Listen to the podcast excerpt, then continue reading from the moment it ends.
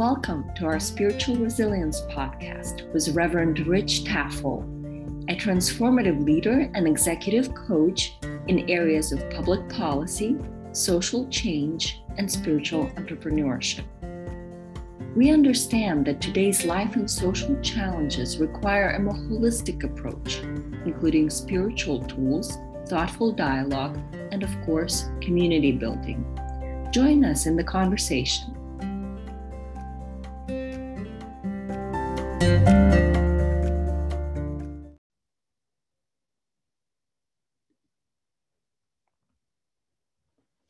This past week, I joined my fellow ministers in our denomination for a day to check in and see what's going on and basically to support one another. And one of the big issues raised by ministers was their concerns that political divisions among their members in their church were literally ripping families apart, and congregations were also suffering. And then after that, uh, a study I noticed came out, um, article in the New York Times that showed that divisions among Americans politically now are more similar to battles between religious groups around the world, uh, primarily in the Middle East. The report concluded that in our country, it's the antagonistic feelings between the groups, more than differences over ideas, that drives sectarian conflict. And that's here in the United States. So I'm sure you've experienced some of this. Uh, we are really aware, and something we've talked about the church here at Church of the Holy City before, but we just no longer just disagree with our political opponents anymore by saying, well, listen, I disagree with you on the issues, but I still respect you. Instead, we see political opponents as the enemy. They're evil. Um, I still find it s- stunning the fact that parents today are more concerned that their kids will marry someone of a different political party over other categories. In the past, you'll remember it was race, it was religion, it was sexual orientation. We've made strides in a lot of those areas, but our political identity has actually increased, and the divisions between those political identities are worse than ever. Another key measurement of a democracy is that when you lose an election, you're willing to say, I lost it, I'll come back next time. But in our last uh, number of elections, we've had the side that loses say that it was fraudulent and I don't accept the results. And our democracy only works when we agree to concede. And so we're losing that as well. And each election now becomes a battle of good versus evil. And those people on the other side need to be dehumanized. Uh, we know that when that happens in a culture, when you begin to dehumanize the people you disagree with, it ends up in violence. And we're on that path. So it is a very critical moment for us. What we're also finding in um, a recent study by the group More in Common is that we don't really know each other anymore. Um, there was studies of misperceptions of people from the other side. And in three areas that I found fascinating was that uh, we didn't really understand each other. The first is partisanship. The more partisan you are, either on the left or the right, the more distorted your views of the other side would be. Second area was the media. The more the media you watch, the more distorted your views of the other side are. And then a real surprise to me about the role of education. Uh, Formal education among progressives, the higher your education, the more distorted your view of the other side. On the, among Republicans, it was the opposite. Those without a high school education had the most distorted views, on par with well-educated progressives. So that means that the old virtues that we would say about get politically involved, get involved with your politics, eh, maybe it's not so good. We've always said, educate yourself, watch the news, read the paper, you know, fill yourself with facts. That seems to be going in the wrong direction, at least some of the information we're getting on social media and on cable news. And then finally, I've always thought education would be the uh, ultimate thing that would, you know, help people be more better citizens and understand people better, but it's actually moving in the wrong direction. So those are some really big differences that are taking place. And I believe this misrepresentation of each other is really the most important issue of our time, because, as I said, the demonization has a very dangerous path. Uh, politics is the arena where we can address conflict peacefully. When we can't, uh, it can be very dangerous. Now, don't get me wrong, having political views is great. Fighting for your cause is wonderful. But hating those you disagree, well, that's not Christian. Christians have a unique responsibility when it comes to finding peaceful solutions. We, who claim to be Christians, follow a teacher who told us not to judge others, but to be aware of our own sin first and refrain from, as we read in the gospel today, throwing stones. Jesus commands us to forgive others, as we read today, also seventy times seven. And if that's not hard enough, Jesus instructs us that we're to love our enemies. Swedenborg, in his insights this week, he describes that God loves diversity. In fact, at one point he describes heaven and says, as each new person transitions into heaven, heaven becomes more complete as it becomes more diverse with different people, which I think is a beautiful image.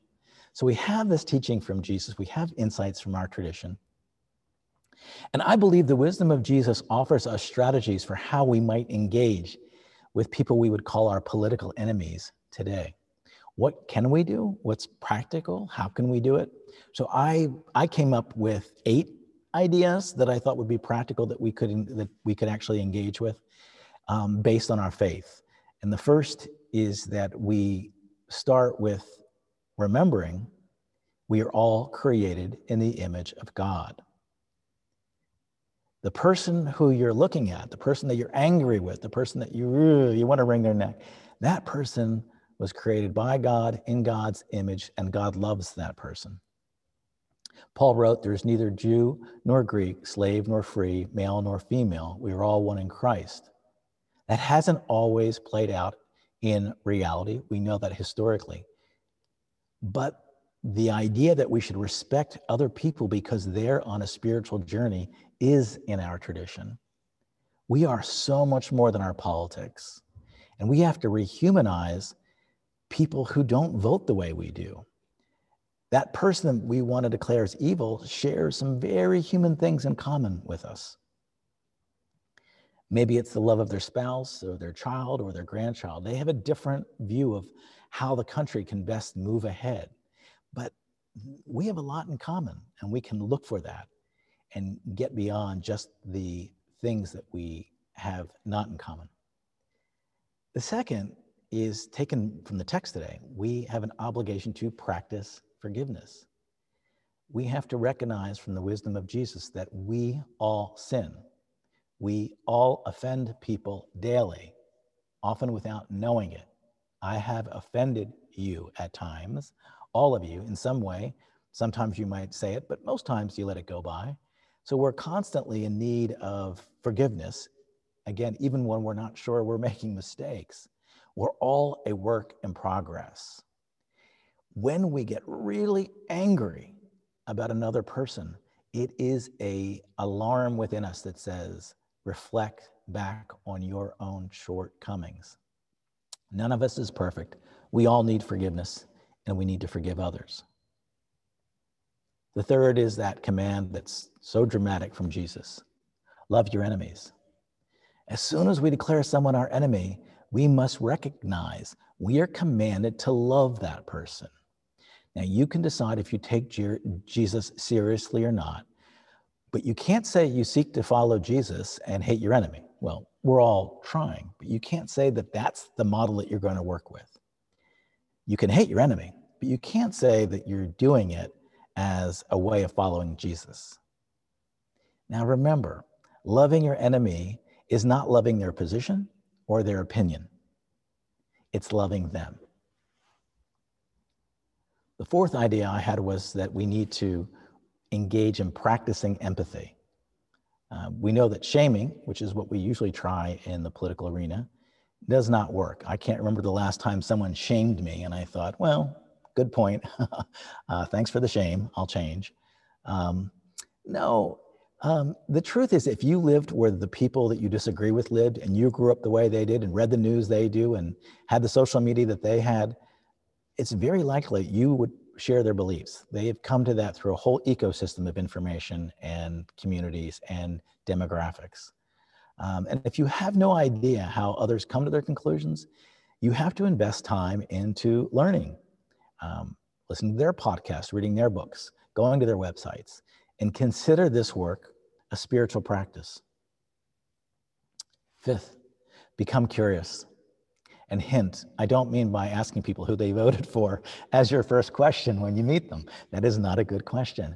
Get to know people outside of politics. Search hard for the topics where you could see their perspective. It is a real art, but most of us disagree on twenty percent and we agree on so much more. But the two political parties thrive by talking about the differences. That's their strategy. The media knows that those topics drive viewers. Social media is a money machine based on gaining our attention, often through conflict. So fight that urge and look for what you have in common.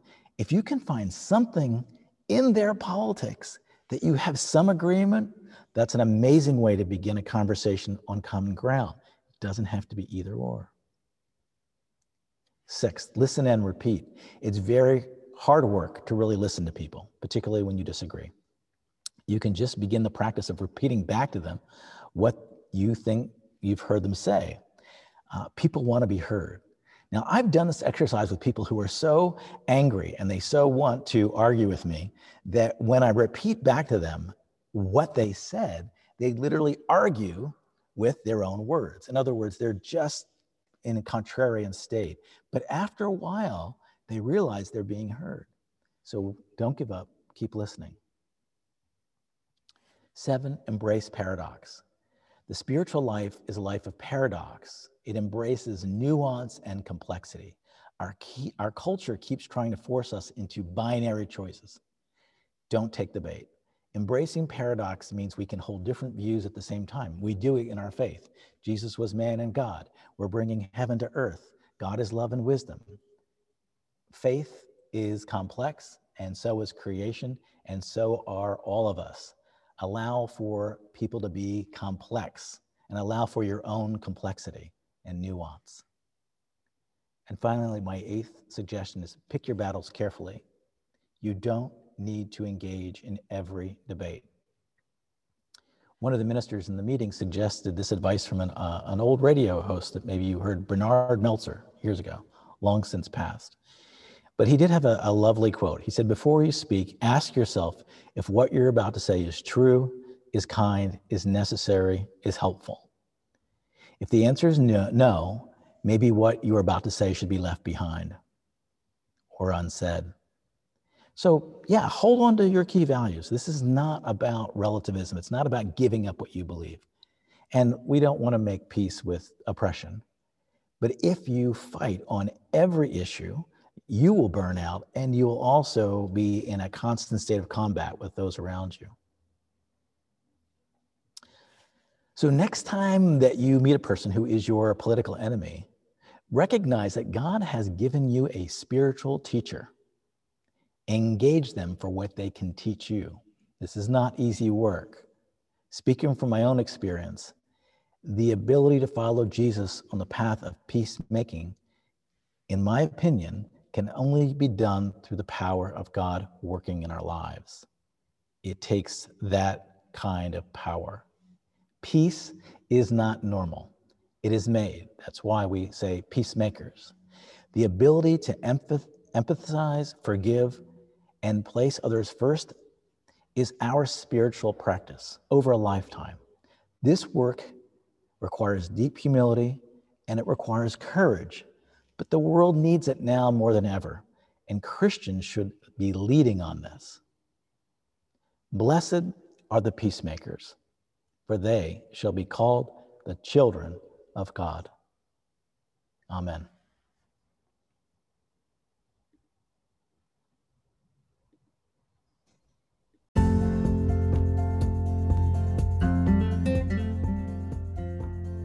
We hope you enjoyed this episode of Spiritual Resilience Podcast with Reverend Rich Taffel. We invite you to reach out to us with your questions and comments, as well as proposed topics for discussion. Sending you love and light. Till next episode.